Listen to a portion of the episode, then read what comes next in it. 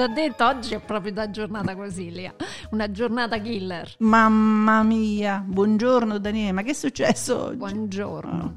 Vogliamo raccontare la nostra disavventura? Da non crederci? No, sì. E cioè siamo rimaste chiuse fuori casa per andare a vedere la macchina nuova e ci siamo chiuse fuori casa. L'altra sera ho avuto una- un meeting alla Dante, sono uscito e mi sono scordata le chiavi in macchina. Ora la macchina Eh, con le chiavi dentro si dovrebbe aprire, non Cioè. si è aperta. è andata in blocco. È andata in blocco, quindi sono dovuta tornare a casa, accompagnata, prendere le chiavi, tornare indietro, No, prendere la macchina. Allora posso dirti che hai bisogno di una vacanza.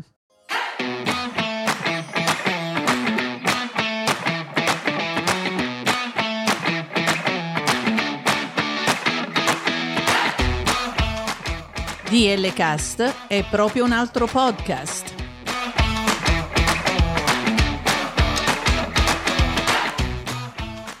DL Cast è una finestra aperta sul mondo della cultura, musica, cibo, viaggi, interviste e molto altro.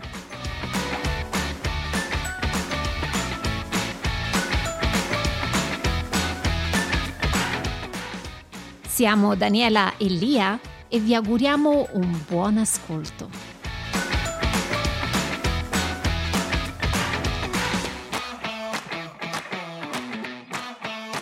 Ma che è sta musica che finisce? Ma devo chiudere? Vabbè, che bella apertura. Oggi Lia è il nostro Oggi- appuntamento eh, mensile con la nostra carissima Sabrina Perfetto. E tratteremo un argomento eh, che eh, proprio a noi oggi ci servirebbe. La santificazione? È un po' d'aiutino dall'extra. Ma si vede che si è allontanato un po' l'angelo custode, no? L'angelo custode è quello che praticamente dovrebbe proteggere, metaforicamente è quello che Ecco. accompagna l'uomo. Esatto. Evidentemente quindi- mi si è allontanato. Eh, forse l'hai chiuso in casa lì.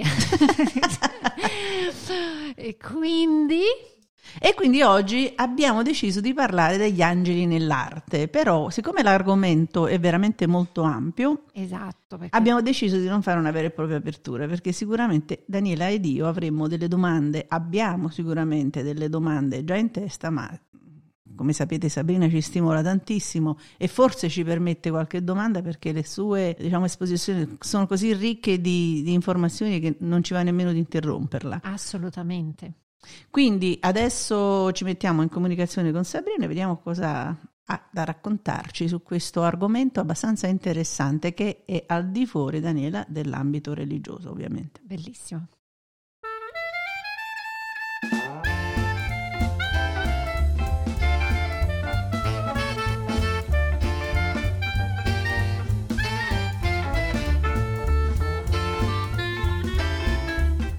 Ciao Sabrina, la nostra Sabrina del cuore che ci parla Ma da... io non sono pronta, mi sto ancora sistemando. Aspetta. Che ti serve?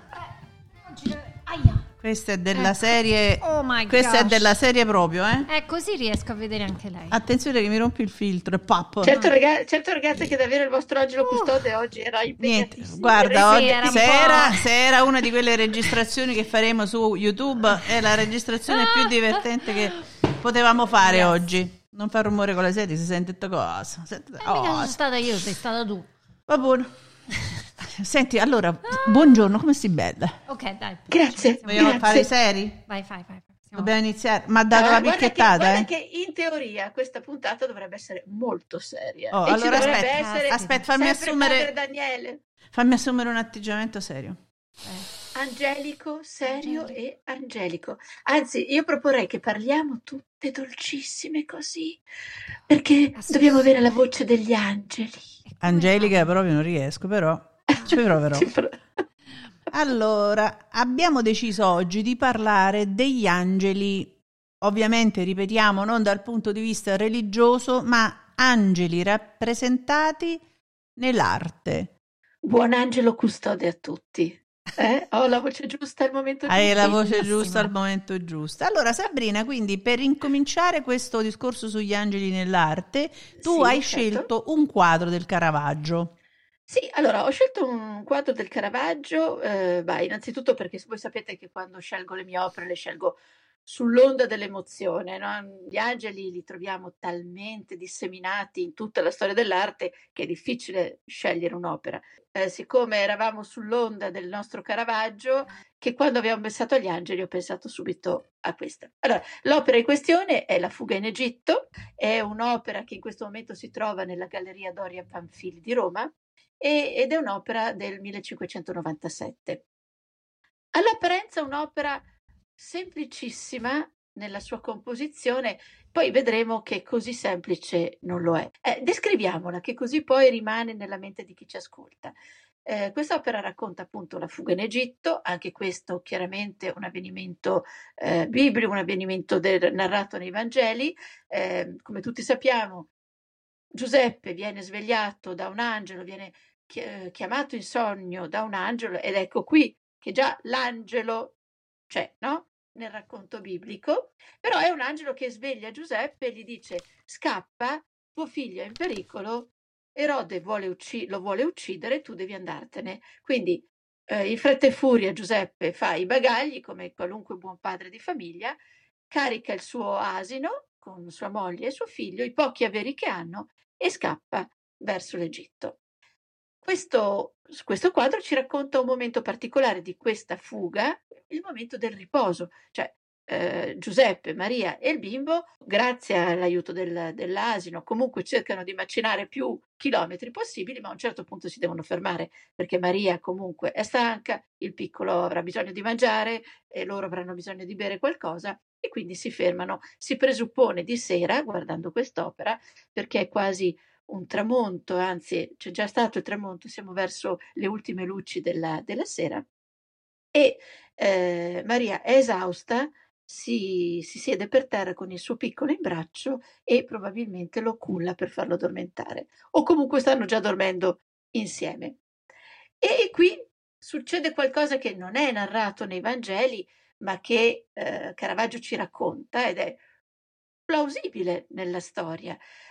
Un angelo, ancora una volta, si presenta in questa scena nella, nella Sacra Famiglia e cosa fa? Suona una ninna nanna per il piccolino e per Maria.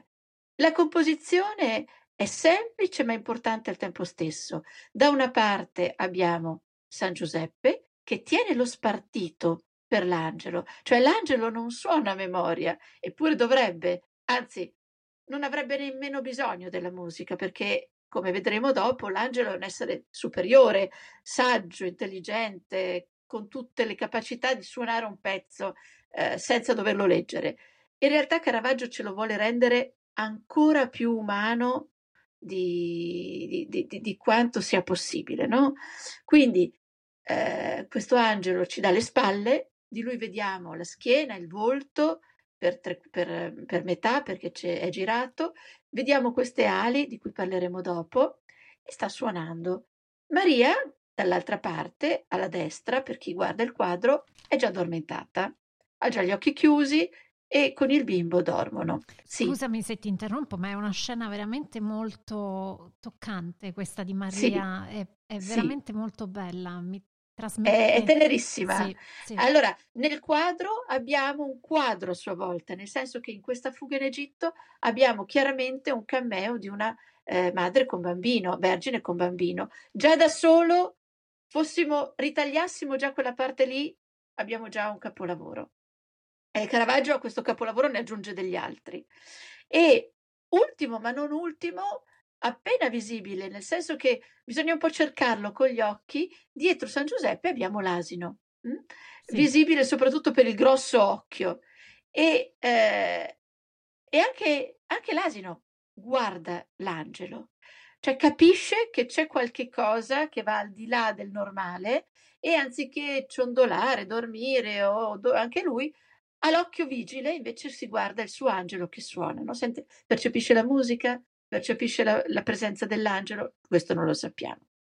Vicino a San Giuseppe abbiamo i pochi averi della famiglia.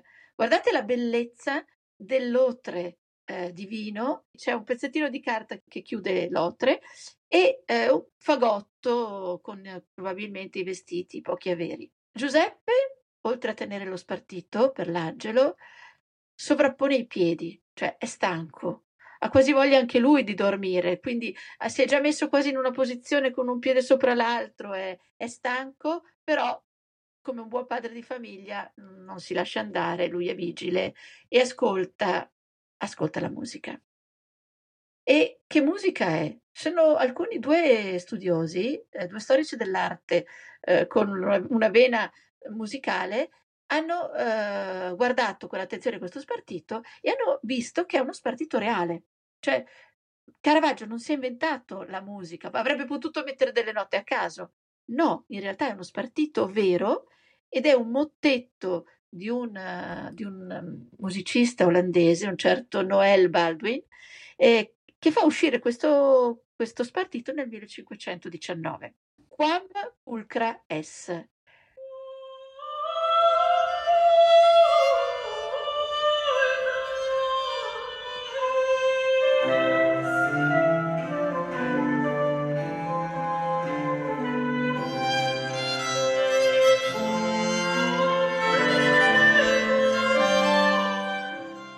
è la mia sposa, perché non è altro che una musica dedicata al cantico dei cantici. Eh sì. Quindi è la bellezza della sposa vista dallo sposo ed è perfetta per questo, per questo quadro, perché è una coppia comunque. Certo. Cioè c'è l'amore di Giuseppe nei confronti della sua sposa. Quindi è eh, rispecchiato eh, anche la natura del cantico dei cantici in realtà. Certo, quindi, quindi l'ha messa in evidenza. Vedete, certo. vedete quanto poco semplice alla fin fine questo, questo quadro, all'apparenza semplice ma pieno di eh, rimandi molto molto belli.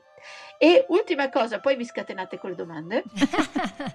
ultima cosa che dovete assolutamente guardare in questo quadro, visto che l'avete sotto gli occhi voi due, siete fortunati, i nostri ascoltatori no, basta che si, si mettano a guardarla. Vedete che l'angelo la figura dell'angelo in piedi separa veramente in due questo quadro. È come se lo tagliasse in due parti precise, da una parte appunto Giuseppe e eh, il nostro asinello e dall'altra parte Maria con il bambino. Guardate bene la, l'ambientazione fisica delle, dei due personaggi. Da una parte dove è San Giuseppe tutto è secco, ai piedi di San Giuseppe ci sono solo sassi e terra, non c'è niente. Ma guardate invece com'è rigogliosa la natura, la nuova vita, la nuova, il, il Messia che, che arriva, che è già arrivato, è lì, è un bimbo e che porta con sé tutto il, il cambiamento del creato. Mm? Quindi l'aridità di prima, di quando non c'era, e la pienezza di fiori, di frutti, di acqua. Vedete, arido da una parte, pieno di acqua e di bellezza dall'altra parte. È come la conoscenza, no? Rispecchia anche il raggiungimento della conoscenza. Il raggiungimento della conoscenza, certo. l'arrivo semplicemente del Messia nel mondo, no? Quindi eh, tutto appunto, come dicevamo, la sapienza, la bellezza, certo. le possibilità che lui porterà nel, nel, mondo. Quindi l'angelo come divisione di, di, di, due, di questi due mondi e come congiunzione in fondo separazioni e congiunzioni. E allora arriviamo al personaggio principale, al nostro angelo. Ecco, di quale gerarchia fa parte questo angelo? oh, ma, ma, come sei pronta? Mm. Ma hai studiato, si vede che hai studiato. Ce ne sono eh? diverse, ognuno ha un compito proprio. Sicuramente questo è un angelo, un angelo semplice, nel senso è la più bassa gerarchia. L'angelo custode. Il nostro angelo, ci sono gli angeli custodi, ci sono gli angeli. Ci sono nove gerarchie di eh, angeli, eh, sì. nove livelli, chiamiamoli sì. così, di angeli, eh, dall'uomo, quelli più vicini all'uomo, che sono proprio i nostri angeli, che, che poi vediamo nelle nostre opere d'arte, e salendo, avvicinandoci a Dio, abbiamo gli arcangeli, i principati, le potestà, le virtù, le dominazioni, i troni, i cherubini e i serafini. I serafini sono quelli più vicini a Dio. Mm. I serafini sono quelli che nelle opere d'arte voi vedrete rappresentati solo con, anzi, in teoria non si vede nemmeno il viso, perché i serafini hanno sei ali e con queste sei ali si chiudono tutto, quindi si chiudono il volto, si chiudono il corpo, chiudono tutto e ne tengono due per volare. Mm-hmm. E sono in genere, in genere rossi. Molte volte nelle opere d'arte invece sono rappresentati come delle testoline piccoline con delle alucce e dello stesso colore delle ali. in alcune opere d'arte non li troviamo rappresentati così. Uh-huh. Eh, questi sono i serafini e i cherubini, che vengono in genere appunto rappresentati come dei piccoli putti, come dei bambini con le, con le, con le alucce. Avete presente la eh, i classici due angioletti della Madonna Sistina. Quelle di cui parlavo io prima a Lia, ho detto secondo me sono gli angeli o i putti più famosi del mondo, quei due. Assolutamente. Pensa che quegli angeli lì, quei, quei cherubini lì, sono quelli che hanno praticamente dato il via all'invenzione del merchandising della storia dell'arte. Eh sì. Sono i più famosi al mondo. Esatto. Sì. Questi, questa cosa qua eh, non è recente, eh, stiamo parlando, se non sbaglio, della metà dell'Ottocento, quando per la prima volta proprio una raffigurazione staccata, diciamo, di quei due angioletti, quindi estrapolata dalla Madonna Sistina, che è un'opera molto più bella e complessa e spettacolare, in questo momento è a Dresda, ehm, una rappresentazione, diciamo, una, una parte appunto di quest'opera, questi due cherubini furono separati dalla loro opera, dal contesto, e usati per essere stampati su oggetti, eh, piccole cartoline, eccetera, e da quel momento si capì l'importanza, diciamo, proprio del merchandising legato all'opera d'arte. Poi Fiorucci nel, negli anni Ottanta del, del Novecento. Yes. Ecco perché, ok, adesso ha senso, yes. Per le loro magliette. Io c'ero. Anche c'eravamo tutte. Eh. Da quel momento, diciamo que- che quelle, quei due puttini, quei due angioletti, eh, sono diventati famosissimi, tanto da oscurare l'opera stessa. Perché molte Vero. volte le persone conoscono questo dettaglio, ma se tu vai a chiedere, perfetto, ma da dove arrivano? La maggior parte della gente non, non lo sa nemmeno più.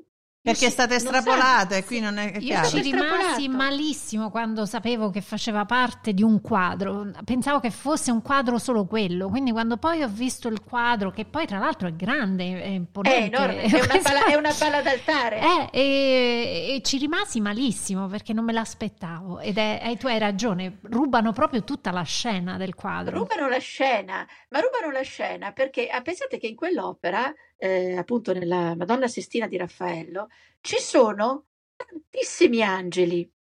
Eh, l'opera di Raffaello è composta da questa Madonna in piedi con il figlio in braccio, che è come se scendesse una scala di nuvole verso lo spettatore. Uh-huh. Ai suoi lati c'è eh, un papa e c'è Santa Barbara, eh, che fanno da mediatori tra il popolo adorante e la Madonna.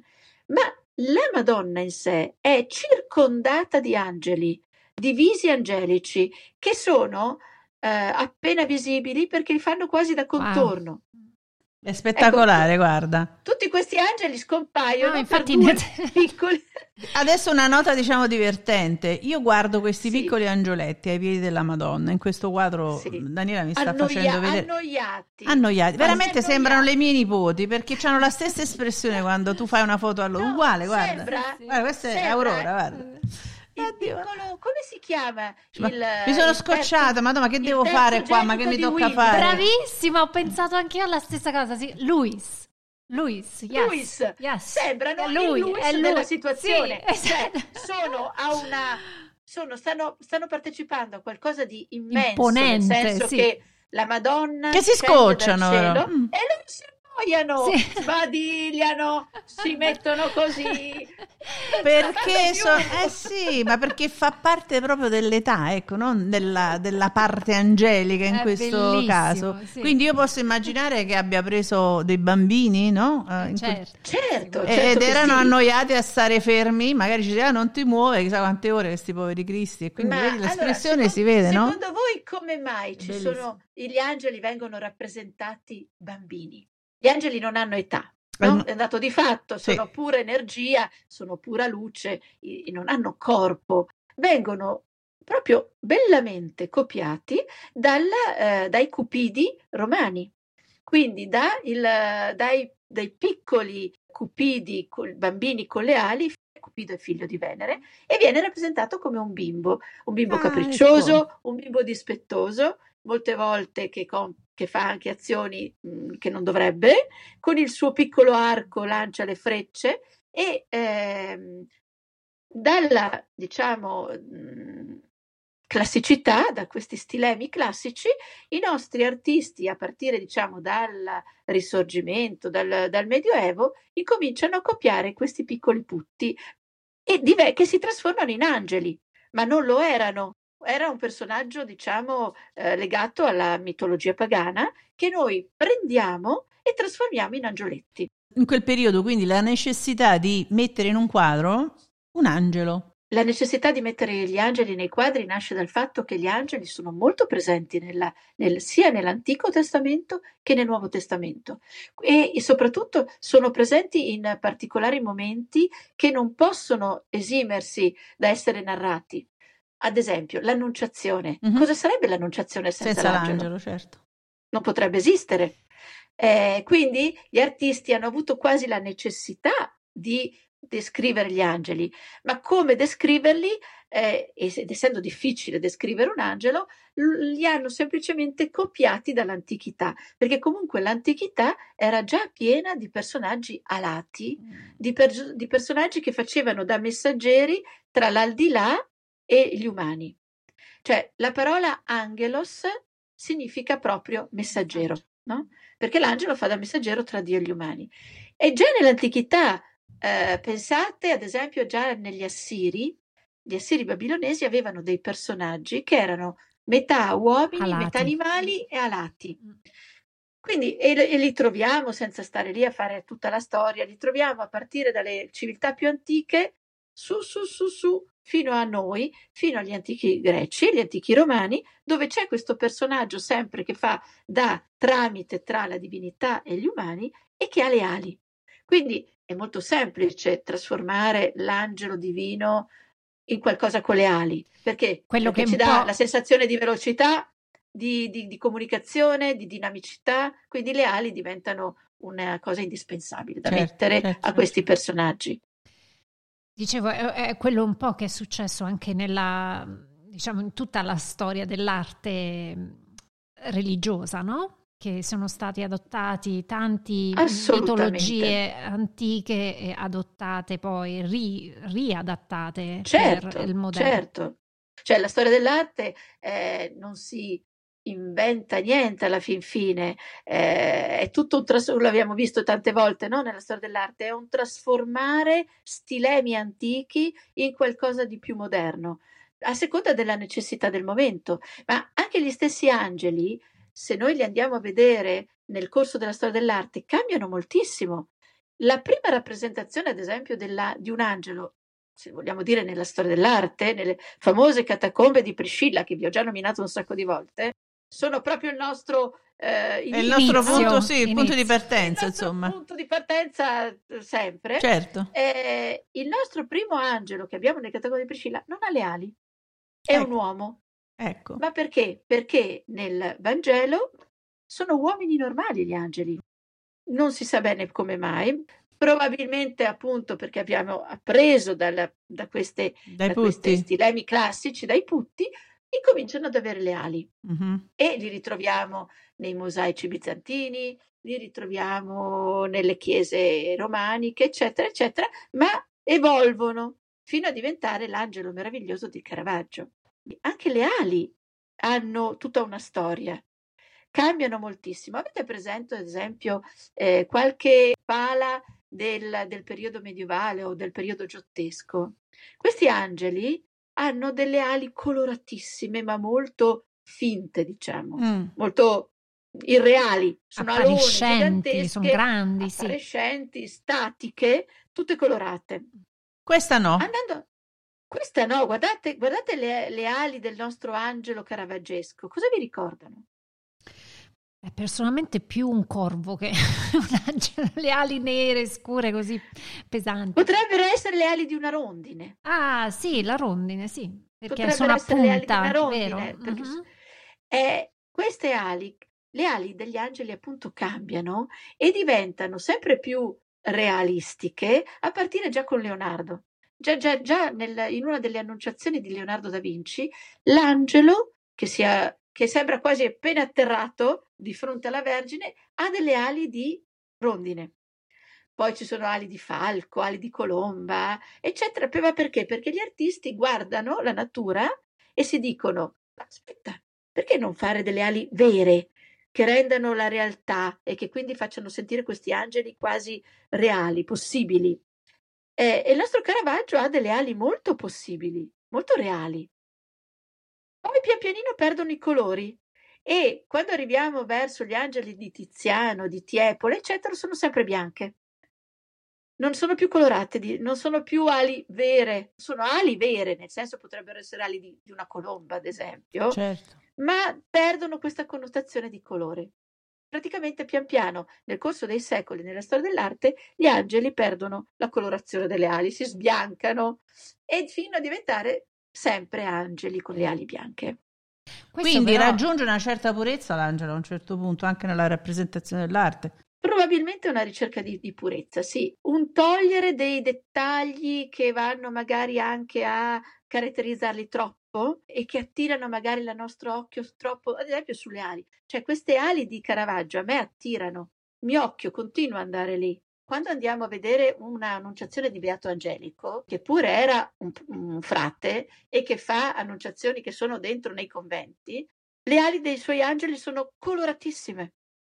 Ma perché? Perché in quel momento la rappresentazione dell'angelo è così. Chiaramente gli stilemi cambiano lentamente, cambiano con i secoli. Sono la rappresentazione più semplice per rappresentare qualcosa che va dagli dei a noi e quindi gli angeli hanno le ali. Che poi il bianco a te dia una sensazione di purezza anche e molto probabilmente a, tanti dà questa sensazione di leggerezza, di purezza, di essere, essere immacolati. Nella Chiesa non aveva nessun problema che fossero angeli con le ali scure o angeli con le ali colorate.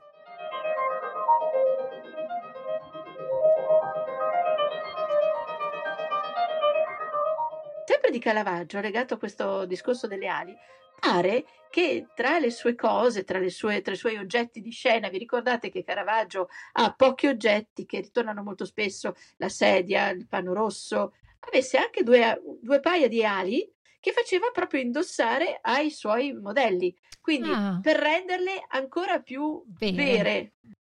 Sì, e poi guardando sempre questo bellissimo quadro, l'angelo ha un volto gentile. Molto, do- Sì, molto dolce. Sì, sì. E- ecco, questa è una caratteristica che, che- caratteristica che li, eh, diciamo che li accomuna pr- praticamente tutti, tranne come ad esempio nella eh, Cappella Sistina quando sono angeli che stanno cadendo oppure angeli delle schiere di Lucifero, dove allora lì le espressioni sono Più cattive, severe, brutte, dolorose, eccetera. sì.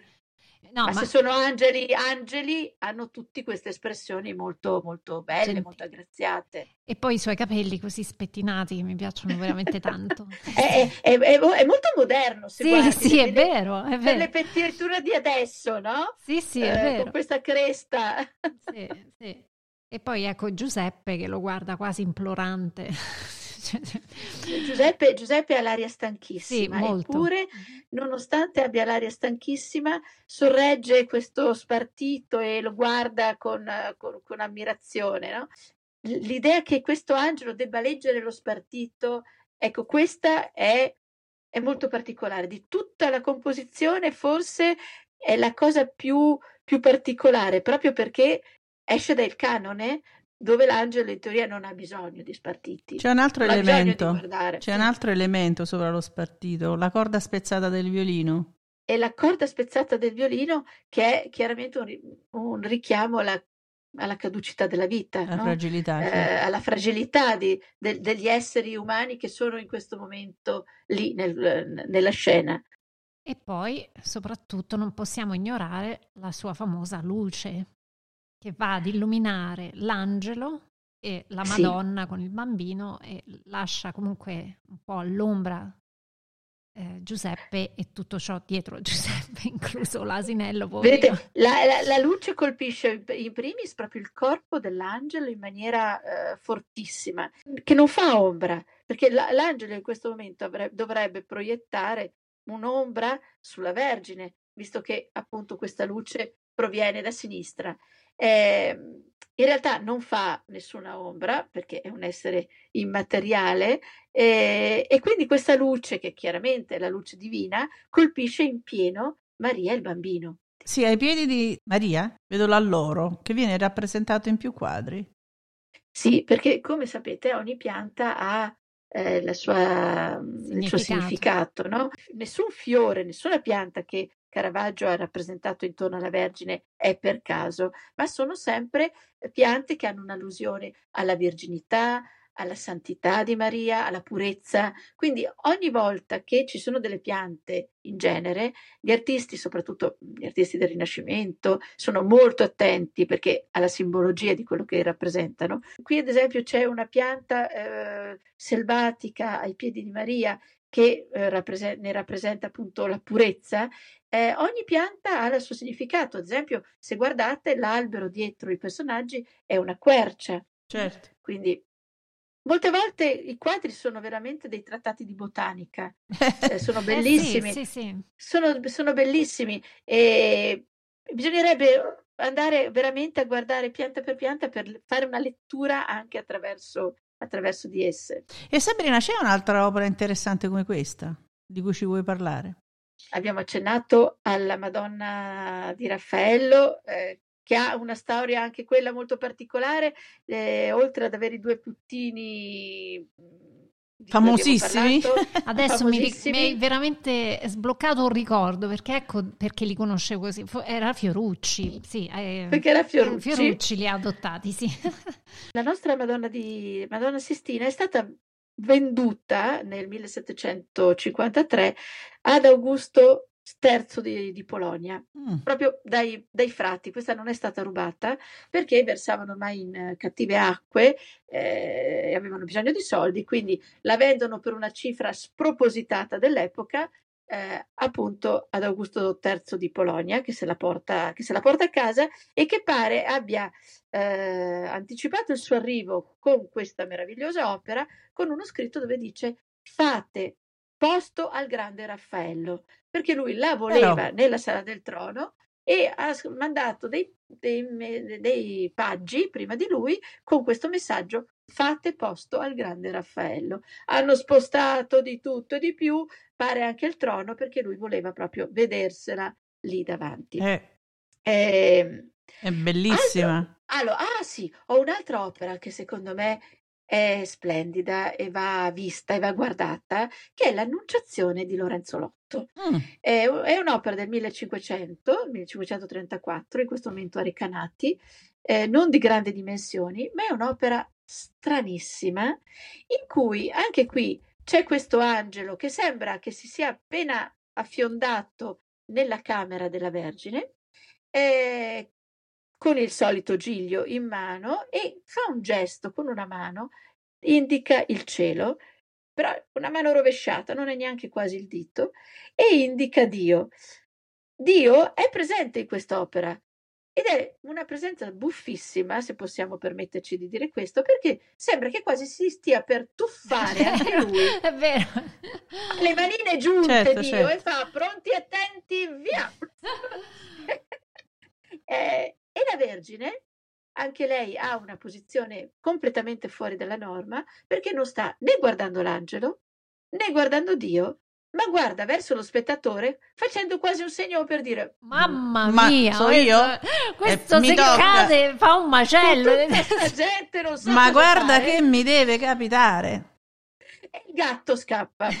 Eh, sì. c'è un gatto che c'è scappa. proprio un... no ma gli occhi del gatto sono spettacolari dai io trovo che quest'opera di Lorenzo Lotto sia una delle opere più bizzarre della storia dell'arte e eh, mette insieme talmente tante espressioni buffe sì. che è un'opera che va guardata perché di solito tutte le annunciazioni sono abbastanza noiose no? nei, nei, vari stilemi, ma questa invece viene fuori completamente, quasi un, un cartone animato.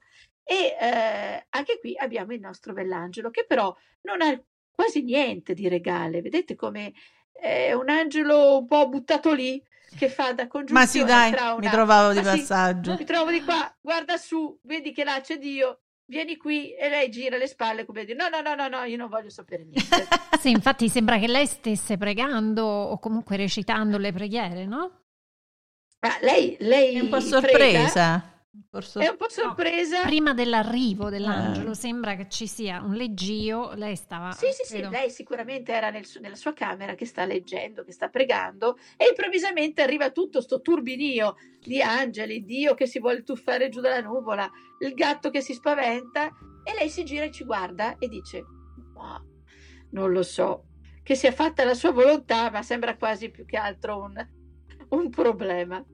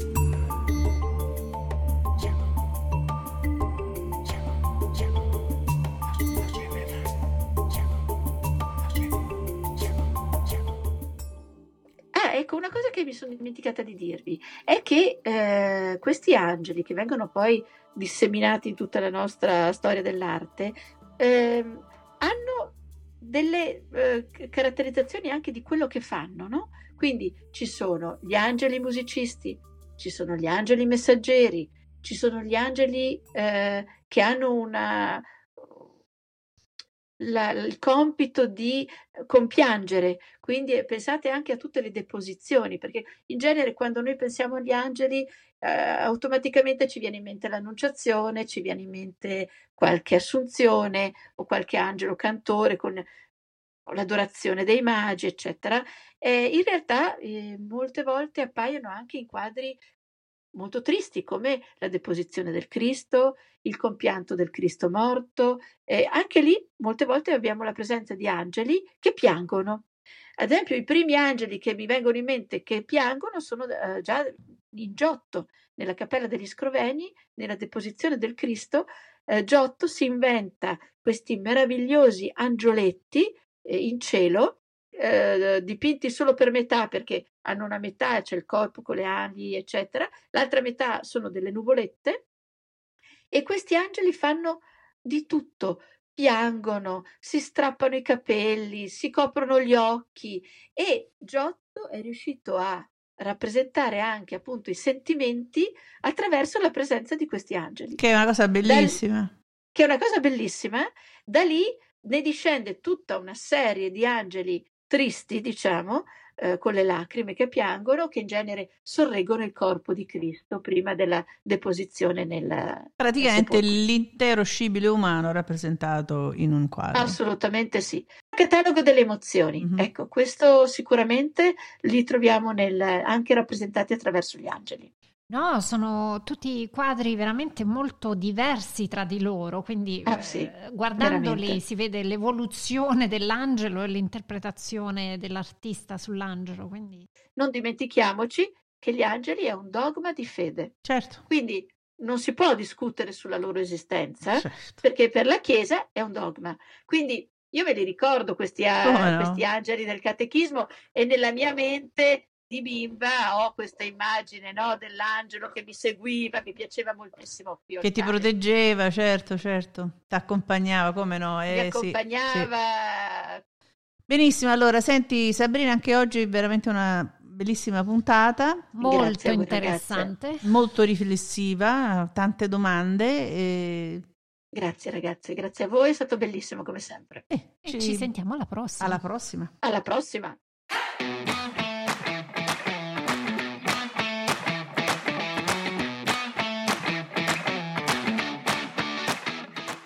Seguiteci su dlcast.com,